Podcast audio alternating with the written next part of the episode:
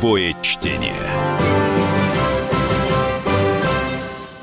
Всем привет, это радио «Комсомольская правда» Санкт-Петербург. С вами Ольга Маркина. И сегодня уже по сложившейся традиции с Денисом Александровичем Четербоком. Здравствуйте, Денис Александрович. Здравствуйте. А мы э, приоткроем завесу тайны, что же будет обсуждать законодательное собрание э, тут буквально э, через один день. Но Перед тем, как мы э, коснемся тем, я все-таки хочу вам задать вопрос, поскольку печатная пресса интересует всех журналистов. И вот тут, э, например, прочитали мы в вашем четверграмме, э, что де- депутат от «Единой России» Денис Четербок призвал очистить Петербург от фейковых газетных киосков. Наличие в ассортименте двух пожелтевших журналов советского периода не свидетельствует о том, что такие точки распространения. В общем, короче говоря, а, что это? Денис Александрович, а, мы все немножко напуганы и очень нервничают у нас э, распространители э, печатной продукции. То есть каких газетных киосков это должно коснуться? Ну, во-первых, э, нервничать не стоит. И здесь как раз-таки наша инициатива направлена на наведение порядка. Я думаю, что многие из нас были свидетелями, когда с виду э, газетный киоск э, по факту представляет из себя э, точку э, продуктовую, где торгуют сухофруктами, наливают кофе на вынос или же торгуют каким-то трикотажем. Проблема в городе достаточно серьезная, поскольку вы знаете, что э, все, что касательно печати, у нас имеет определенную социальную направленность. То есть есть льготная ставка по аренде и есть определенные льготы по работе в метро. То есть далеко не все можно продавать в метро, и далеко не все киоски могут находиться в 50-метровой зоне от входа в станцию метрополитена. Так. Значит, э, и по факту складывается такая ситуация в городе уже на протяжении нескольких лет, когда определенные предприниматели, так назовем их, берут по льготной ставке э, участок для размещения газетного киоска. Но по факту газетами и периодической печатной продукцией там не торгуют, а Мгм. торгуют э, тем, что я уже озвучил ранее, сухофрукты, э, кофе или, например, э, трикотаж. Так вот, э, у нас получается, что по факту город, город отдает по дешевой ставке землю конкретно под печатную продукцию, но впоследствии печатная продукция там не реализуется. Там для видимости на витрине висят несколько пожелтевших журналов, э, годичной давности и так далее, а по факту идет совершенно другая торговля. Если э, земля предоставляется для размещения киоска печатной продукции, то там и должны торговать печатной продукцией. Но у нас даже в первой полосе, да, насколько я помню, не только печатная продукция. Там можно купить бутылочку воды, там, жевательную резинку, какую-нибудь небольшую игрушку своему ребенку. Все правильно, потому что установлена специальная пропорция для таких точек. 70% печатная продукция, 30% вся иная продукция – это то, о чем говорите вы. То есть будет это касаться тех, у кого не соблюдены эти Конечно, пропорции? потому что пропорция, вот э, а те примеры, которые я вам привел, там пропорция следующая. 1% под периодическую печатную продукцию старую, то есть она не для продажи, она просто висит для вида, что как будто бы здесь печатный киоск.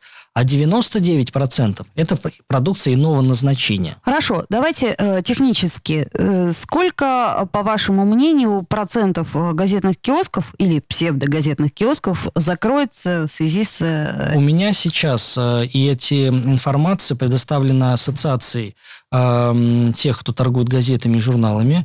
Э, Балтийская пресса предоставила нам специальный отчет. Там порядка 120 объектов на территории города, которые э, только лишь с виду могут называться газетными киосками, а по факту это э, ну, банально э, торговые точки. Понятно.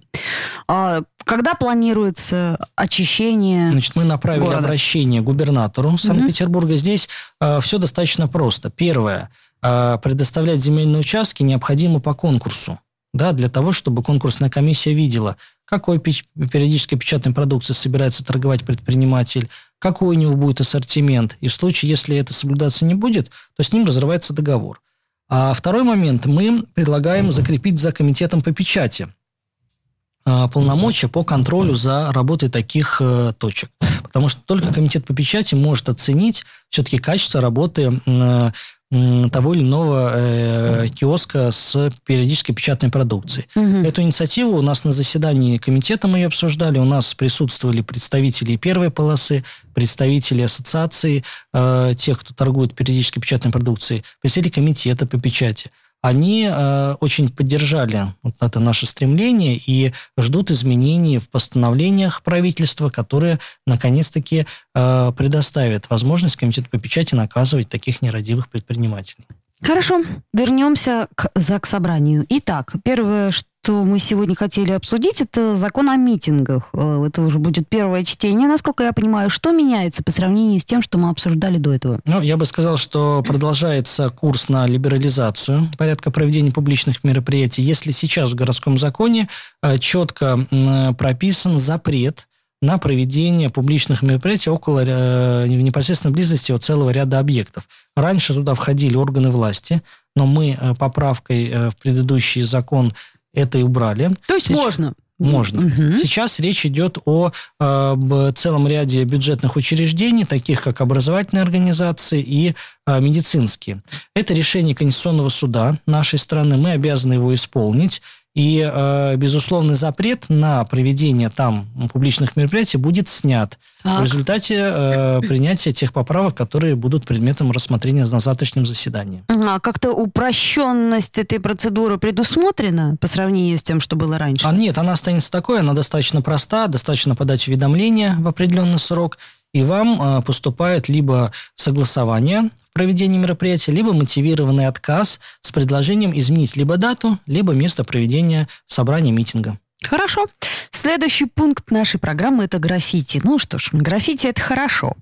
Так? Лю- любимая тема, которая, наверное, уже наела оскомину, но... Это не наела, потому что люди переживают, опять-таки, хочется красоты какой-то. Кому-то хочется рисовать, кому-то хочется смотреть на это, а кто-то раздражается, понимаете ли, и закрашивает, и закрашивает, и закрашивает. Я хочу сказать, что речь не идет о вандальных э, рисунках или каких-то э, шрифтах, надписях э, из серии «Здесь был Вася». Угу. Речь идет о достаточно серьезных э, таких э, авторских работ. А, кстати, как э, и кто определяет серьезность авторской работы? То есть я вот пойду нарисую, например, солнечный круг, небо вокруг, там две ромашки и скажу, ну, граффити, я художник, ну, если я вы вижу. это ну, красиво сделаете, я могу сказать так, что у любого человека, в принципе, э, из жителей Петербурга не возникает вопросов относительно целесообразности сохранения, например, изображения Зины Портновой на трансформаторной подстанции, или Сергея Бодрова. Или Виктора Цоя. Или Виктора Цоя. То есть это как бы те вещи, которые, в принципе, ну, не вызывают каких-то споров и сомнений у, большинства, у подавляющего большинства людей.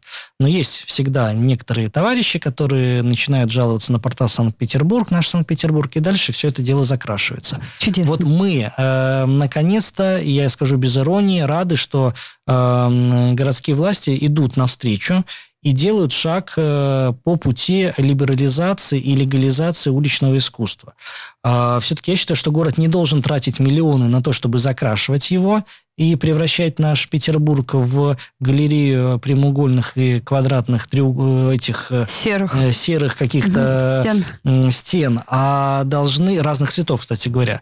А город должен просто извлекать из этого деньги, потому что это туристические маршруты, это своего рода такая туристическая навигация, так вот, э, на чем мы договорились, что городские власти э, совместно с Ленэнерго разработают адресную программу трансформаторных подстанций, где можно будет э, помещать изображение с упрощенном порядке. То есть будет порядок упрощен, потому что действующий порядок его соблюсти ну, просто невозможно. Поэтому порядок будет упрощен.